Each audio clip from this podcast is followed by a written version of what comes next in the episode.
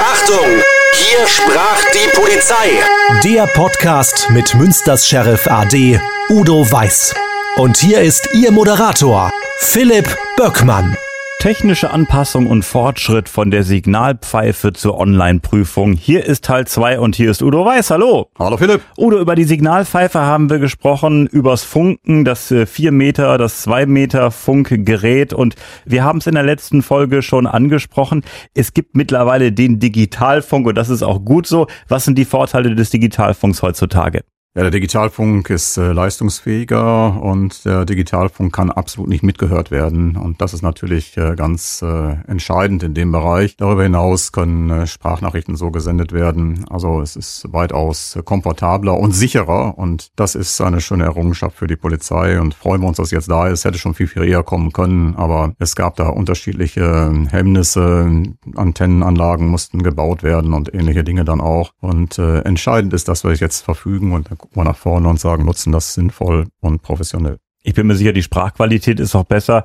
Aber ich sag mal so, äh, altgediente Polizisten, äh, dieses Rauschen, dieses äh, Knistern, also das hat doch schon was, oder? Ja, natürlich. Das ist so ähnlich, ob du jetzt eine CD abhörst äh, oder einen Streamingdienst oder ähm, du legst äh, Frank Sinatra schön auf deinen Plattenspieler. Ja und das ist einfach natürlich etwas anderes. Ich sag mal, es gibt tatsächlich auch ähm, einen kleinen Unterschied auch noch bei dem Funkgerät. Da merktest du früher, wenn die Reichweite nachließ. Es wurde schwächer dann auch in dem Bereich und konntest dann eine Ortsveränderung vornehmen. Das äh, unterstellen wir jetzt mal, dass das beim Digitalfunk gar nicht notwendig ist. Aber wenn das mal notwendig ist, dann ist es so, dass du eine hervorragende Sprachqualität hast und ein Meter weiter ist nichts mehr. Ja, das kennt man ja, ich sag mal so, wenn man äh, digitalen Fernsehempfang hat. Es gibt nur entweder oder. Entweder ja. das Bild ist perfekt und klar oder es kommt nichts über. Ja, so ist es. Und so ist es auch beim Digitalfunk. Also insofern hat alles immer seine Vor- und seine Nachteile. Und äh, aber dennoch, man muss unterm Strich sagen, für Polizei genau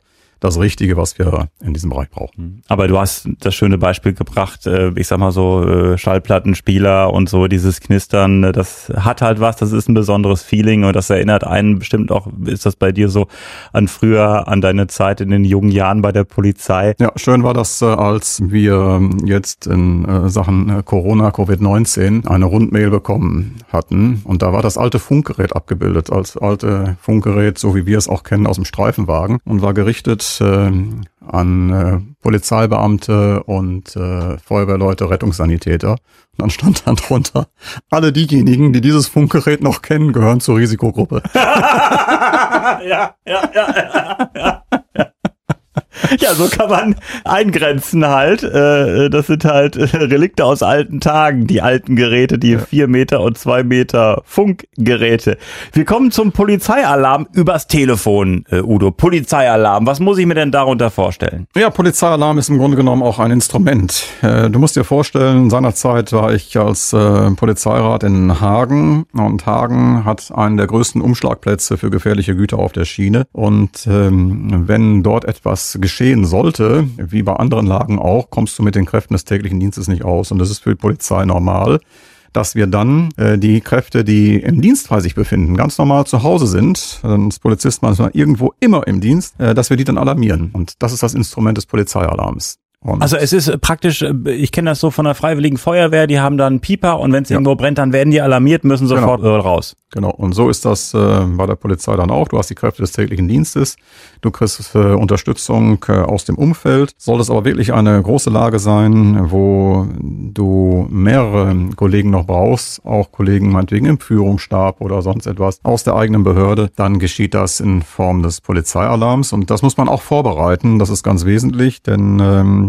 zum einen ist es so, dass man Alarmierungslisten hat, die müssen dann auch stimmen. Das ist so, dass das Bewusstsein bei den Kollegen auch da bleiben muss und Handlungsabläufe trainiert werden müssen, die Funktionsfähigkeit, Ablauforganisation getestet werden muss. Und genau das habe ich seinerzeit in Hagen auch mal durchgeführt und habe dann festgestellt, das war gut, denn man kannte das Instrument Polizeialarm A gar nicht mehr und B hatten wir dann auch festgestellt, dass die Kollegen, die wir für den Einsatz bräuchten, auch gleichzeitig alarmieren sollten. Äh, und das ist äh, nicht in Ordnung. Und das ganz Wesentliche in dem Bereich ist auch, wir hatten auf den einzelnen Wachen, die die Alarmierung durchführen sollten, zwei Amtsleitungen.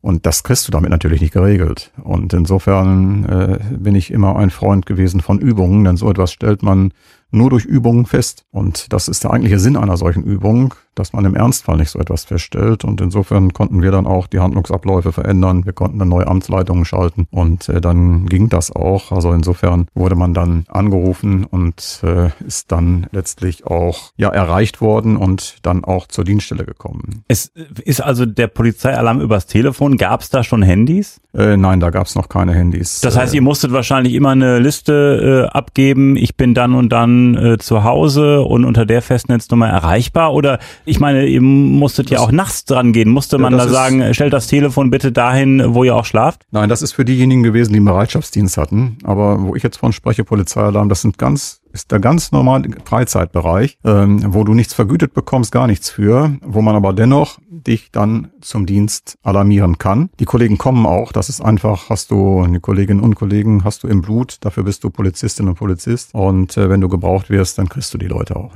Aber wenn ich jetzt stell dir mal vor, ich bin jetzt im Theater oder es ist nun mal baulich bei mir so, dass ich beispielsweise, nehmen wir mal an, dann ich kann man dich nicht erreichen. Dann ist Ja, es, okay, dann ist, es, halt so Dann halt. ist es Ne? so. Also Ja, es, es ist nicht so, dass dann die Menschen in der Freizeit äh, Listen abgeben mussten. Ich bin Nein, dann und dann nein, nein. Äh, im Theater oder ähm, wer dann erreichbar war, war halt erreichbar. Man So hatte die Festnetznummer von den Ja. Menschen zu Hause Genau. und es war auch nicht die Anweisung, äh, stellen Sie bitte Ihr Telefon neben das äh, Bett aufs Bettschränkchen.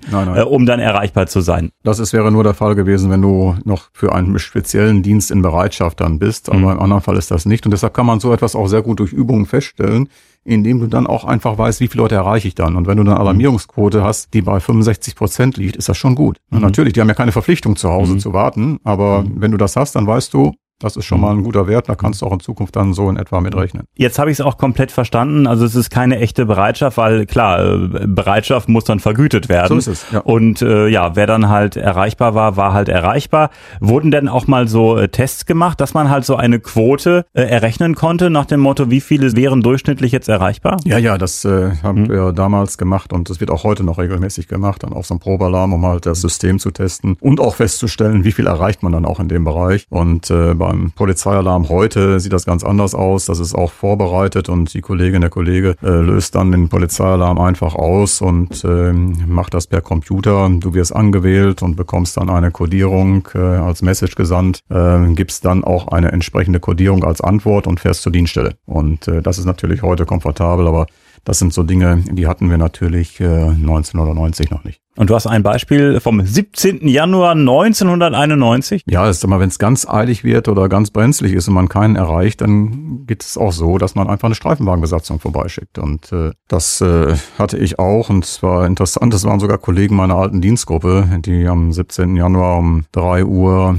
äh, 30 sowas mich dann herausgeklingelt haben und ähm, Die standen dann vor deiner Tür zu Hause in Hildrup. Ja, ja, die standen vor meiner Tür, haben geklingelt und äh, sagten dann, äh, hallo, es ist Krieg. Und ähm, da wusste ich Bescheid, denn es war damals äh, der Kampfeinsatz ähm, im Irak und der Irak war ja im August 1990 an sich völlig unerwartet in den Nachbarstaat Kuwait einmarschiert und es hat dort dann lange Verhandlungen gegeben über fünf Monate und äh, insgesamt zwölf UN-Resolutionen des Sicherheitsrates. Aber das hat den Irak alles nicht zum Einlenken bewegt und das letzte Ultimatum endete am 15. Januar. Und äh, damit war dann letztlich auch die Zeit des Redens vorbei. Das war für uns alle absehbar und wir, ich war damals äh, Dezernent bei der Bezirksregierung, wussten, dass da einiges auf uns zukommen wird. Man muss davon ausgehen, äh, wir hatten äh, starke Friedensbewegungen, wir hatten anti-amerikanische Gruppierungen, es gab starke Vorbehalte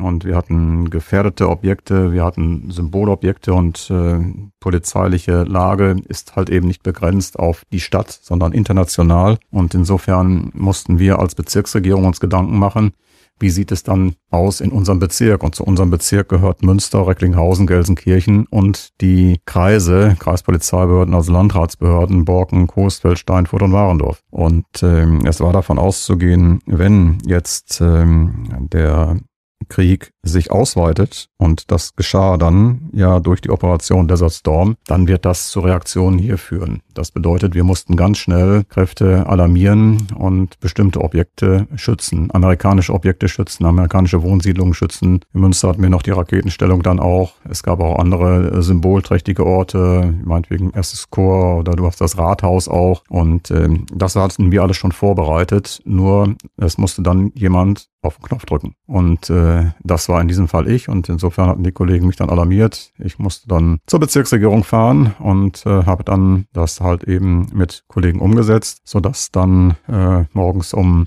5 Uhr schon die ersten Maßnahmen bei uns griffen, die wie gesagt vorbereitet waren und dann von den Kreispolizeibehörden selbstständig und in Eigenverantwortung auch umgesetzt wurden. Muss ich mir das so vorstellen, dass dann beispielsweise äh, der Innenminister zugeschaltet wurde übers Telefon und dann alle in den einzelnen Bezirksregierungen haben dann halt gehört, was der Stand ist oder wie war da oder Verteidigungsminister oder wie war das? Nein, das ist im Vorfeld uns klar gewesen und das Ministerium hat auch schon gesagt, also bitte, wenn da was ist, stellt euch drauf ein und dann musste jeder für seine Bereiche natürlich sich entsprechend darauf einstellen. Und äh, bei mir war es dann halt eben so, äh, alarmiert, Fernsehen an und äh, dann konnte man die ersten Nachrichten sehen, dann wusste man, aha, es geht los. Hm. Äh, Schlag Wasser ins Gesicht, Zähne putzen, anziehen, dann los und äh, dann mit den Kollegen die einzelnen schon vorbereiteten Aufträge und Alarmierungsmaßnahmen umsetzen.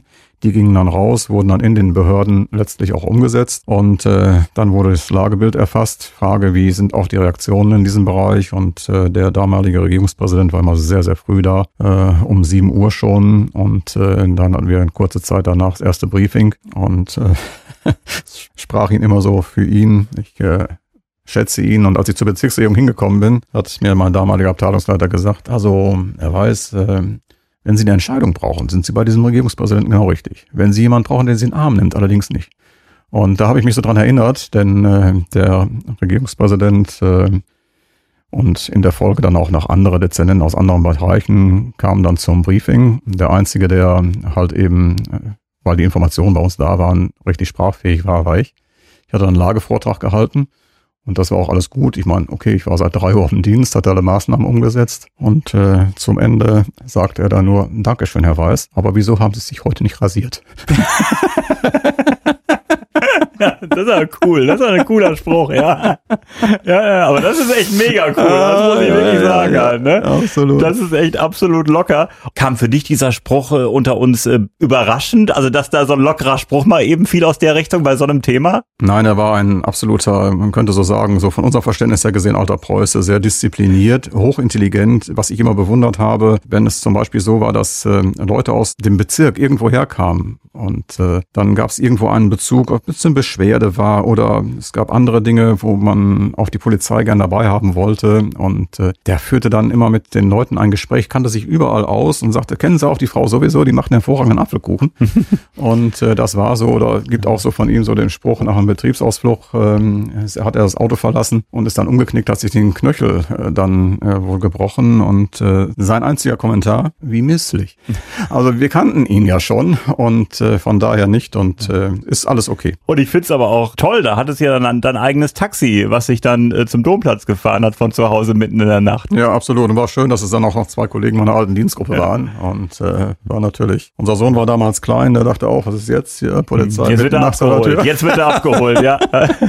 wie lange hat denn dieser Einsatz insgesamt äh, gedauert? Äh, und äh, ja, wie lange dauerten diese Luftangriffe? Ja, das hat sich ja natürlich ein bisschen hingezogen dann letztlich auch und äh, war auch sehr spektakulär, weil man erstmals natürlich dann auch im Fernsehen gesehen hat, äh, wie das Ganze sich abspielt. Und äh, also das hat uns schon einen Monat stark beschäftigt und danach dünnte sich das ein bisschen aus und das sich dann ein bisschen reguliert, aber es waren alle Kolleginnen und Kollegen in diesem Bereich schon sehr gefordert, das muss man sagen. Und wenn man mal die Zahlen sieht, äh, ich habe es jetzt mal hier schriftlich, die Luftangriffe dauerten 38 Tage.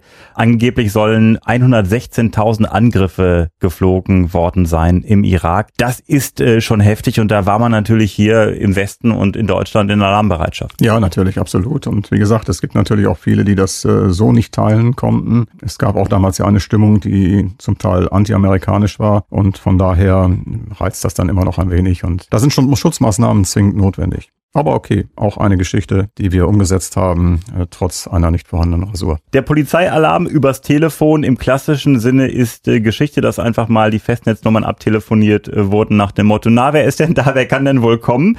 Wie ging das denn weiter mit dem Polizeialarm? Ja, natürlich ist es dann später so gewesen, dass zumindest die Bereitschaftsdienste auch Pieper bekommen hatten und äh, Mitte der 80er äh, gab es dann die ersten Funktelefone noch im Fahrzeug verbaut. Das war das A-Netz, äh, riesige Dinger dann auch, auch nicht so leistungsfähig leistungsfähig. 72 sowas kam das B-Netz und erst 84 das C-Netz. Äh, das war dann alles aber noch mit einem großen Festteil. Man muss sich so ein Telefon vorstellen, das man dann mitnimmt und da drunter hängt ein Sechserpack als Träger, so ungefähr. Also war natürlich absolut unkomfortabel. Es hat einfach nur letztlich war eine Ausbaustufe und hat einem noch eine zusätzliche Kommunikationsverbindung dann beschert und dann war es letztlich ja 92 so, dass der Ausbau des äh, digitalen Mobilfunknetzes, das D-Netz durch die Deutsche Telekom erfolgte. Man sieht, das ist noch gar nicht so lange her. Und dann haben wir natürlich das Handy bekommen und meine letzten acht Jahre als Direktionsleiter äh, dann beim Polizeipräsidium Münster äh, waren dann halt eben so, dass ich äh, dann mit meinem Handy am Bett geschlafen habe. Es lag an der Funktion, also wenn irgendetwas sein sollte, insbesondere dann auch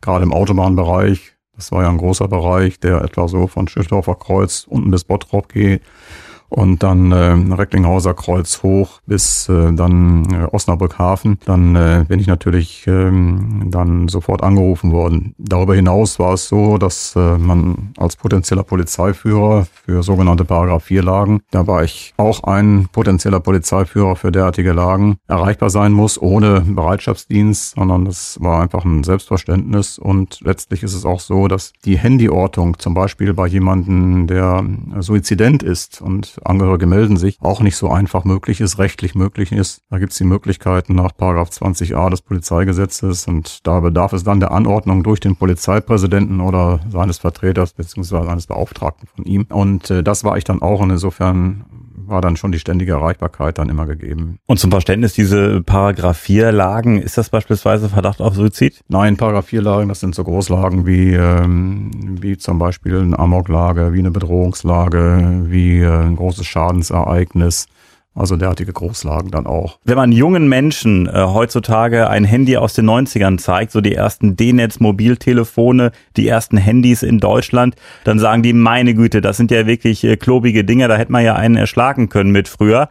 Aber für euch war das doch wirklich eine Riesenerleichterung, äh, weil die Vorgängermodelle, du hast es ja gesagt, das war ja im Auto fest verbaut, das ja, waren riesige ja. Sachen, die konnte man ja gar nicht transportieren. Ja, ja, vor allen Dingen, man ist natürlich dann auch ein bisschen flexibler gewesen, wenn man die Sachen mitnehmen konnte konnte, auch im Freizeitbereich flexibler, wenn man trotzdem erreichbar sein musste, erreichbar sein wollte. Das hat einem schon ein bisschen mehr Komfort mitgegeben. Natürlich ist es so, dass man dann, wie gesagt, aber das bringt wie in allen anderen Berufen auch in bestimmten Funktionen dann halt die Funktion einfach mit, äh, dass man dann mit dem Handy am Bett schläft. Aber das ist auch etwas, wo man sich dann daran gewöhnt. Und Kolleginnen und Kollegen zusammentrommeln ist heutzutage, glaube ich, einfacher durchs Handy, weil äh, die Erreichbarkeit um einiges höher ist als beim traditionellen Festnetzanschluss. Ja. ja. Handyortung im Notfall, seit wann gibt's die? Ja, das gibt's ja schon länger, diese Möglichkeiten, nur die rechtlichen Möglichkeiten, die sind ähm, dann auch nochmal präzisiert worden und äh, dann auch ähm, das Polizeigesetz zur Gefahrenabwehr in diesem Bereich äh, ist das Polizeigesetz dann zuständig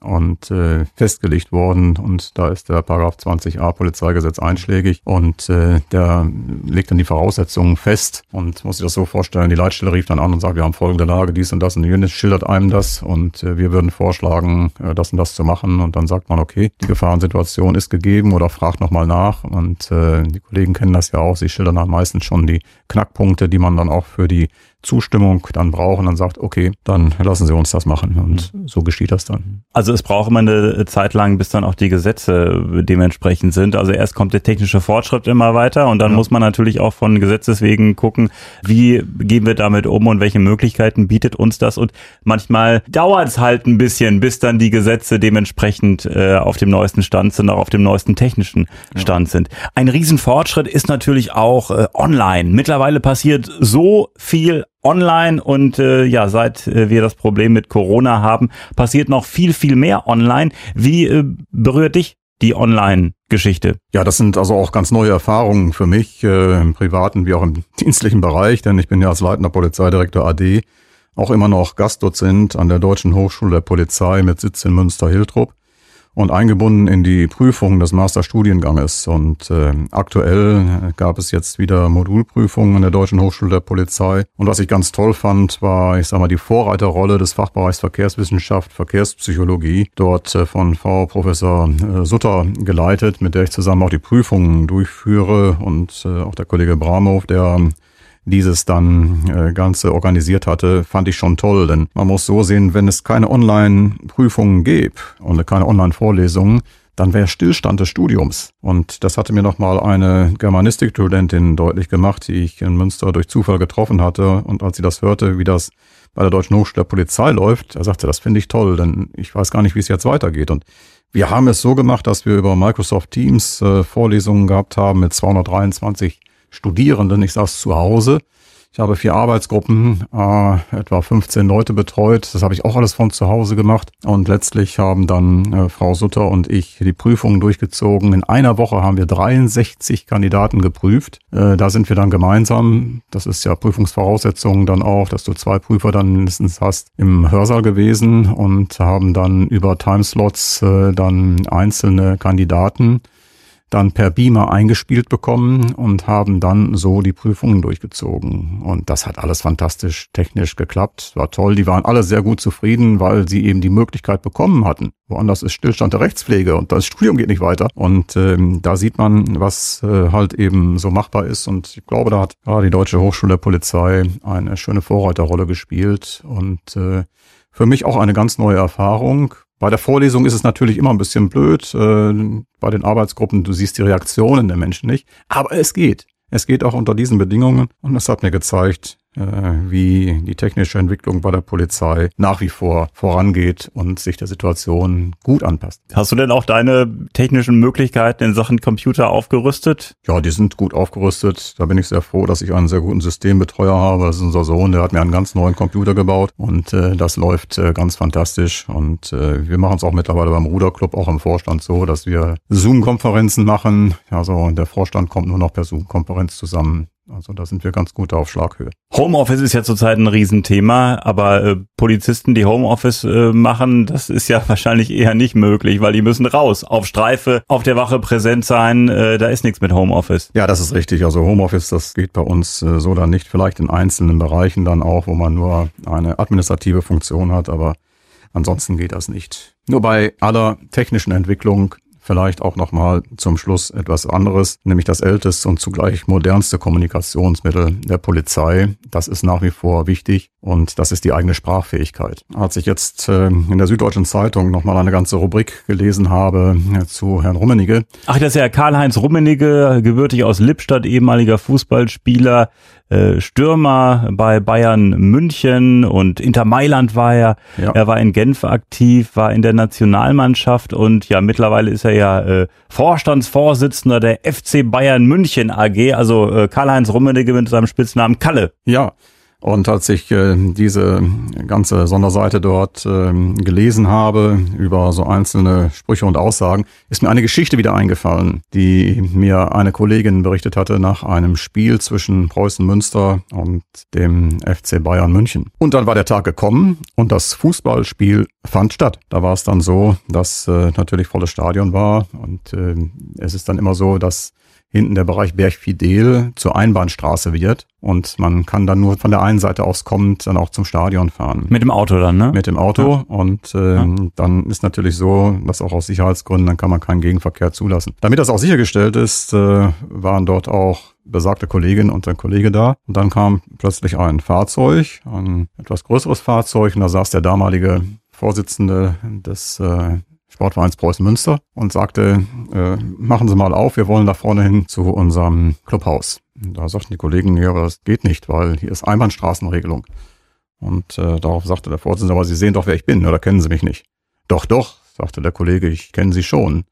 Nur sagte er, dann müssten Sie ja wissen, dass hier immer Einbahnstraßenregelung ist und wenn Sie zum Clubhaus wollen, fahren Sie hinten andersrum, dann geht das. Und äh, das hat er wohl nicht so verstanden und sagte, gucken Sie nochmal, Sie, Sie wissen, wer ich bin, jetzt gucken Sie mal, wer auf dem Beifahrersitz sitzt und gucken Sie mal, wer hier hinten drin sitzt. Hier hinten sitzt Herr Rummenigge drin. Den müssen Sie doch wohl kennen, oder? Und dann sagte der Kollege, ja, ja. Rummenigge? Rummenigge? Das ist doch dieser bekannte Springreiter. Sehr großartig. die Kollegin, die mir das hinterher erzählte, sagte, ich konnte mich kaum halten am Streifenwagen Und daraufhin war man dann so zerknirscht, dass die Scheibe wieder hochgefahren wurde, man drehte und fuhr dann andersrum. Also man sieht, äh, das wichtigste, modernste Kommunikation mit der Polizei ist die eigene Sprachfähigkeit. Das war Udo früher so und ist auch heute noch so. Udo Weiß, vielen, vielen Dank. Technische Anpassung und Fortschritt von der Signalpfeife bis zur Online-Prüfung. Das war Teil 2. Und in der nächsten Folge sprechen wir über das Projekt Party. Udo, was hat's kurz gesagt mit dem Projekt Party auf sich? Na, Party ist ein ganz spannendes Projekt, das sich an die Partygänger richtet, insbesondere an die jungen Erwachsenen und stellt ein Präventionsprojekt dar und was genau dahinter steckt, das werden wir dann später verraten. Das machen wir. Udo und ich würden uns freuen, wenn Sie diesen Podcast abonnieren, damit Sie keine Folge verpassen. Jeden zweiten Freitag gibt es eine neue Folge. Udo, vielen Dank und bis zum nächsten Mal. Bis zum nächsten Mal, Philipp.